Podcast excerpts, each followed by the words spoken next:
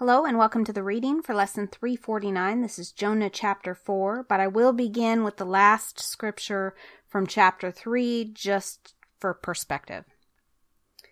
When God saw what they had done and how they had put a stop to their evil ways, he changed his mind and did not carry out the destruction he had threatened.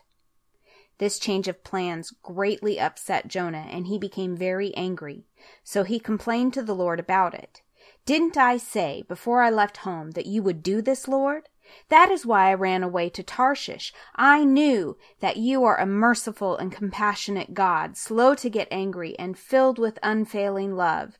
You are eager to turn back from destroying people. Just kill me now, Lord. I'd rather be dead than alive if what I predicted will not happen. The Lord replied, Is it right for you to be angry about this? Then Jonah went out to the east side of the city and made a shelter to sit under as he waited to see what would happen to the city.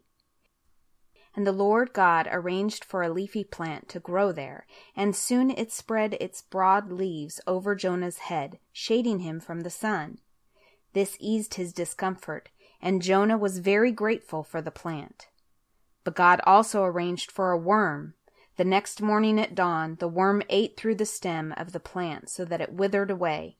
And as the sun grew hot, God arranged for a scorching east wind to blow on Jonah. The sun beat down on his head until he grew faint and wished to die. Death is certainly better than living like this, he exclaimed. Then God said to Jonah, Is it right for you to be angry because the plant died? Yes, Jonah retorted, even angry enough to die. Then the Lord said, You feel sorry about the plant, though you did nothing to put it there. It came quickly and died quickly, but Nineveh has more than 120,000 people living in spiritual darkness, not to mention all the animals. Shouldn't I feel sorry for such a great city?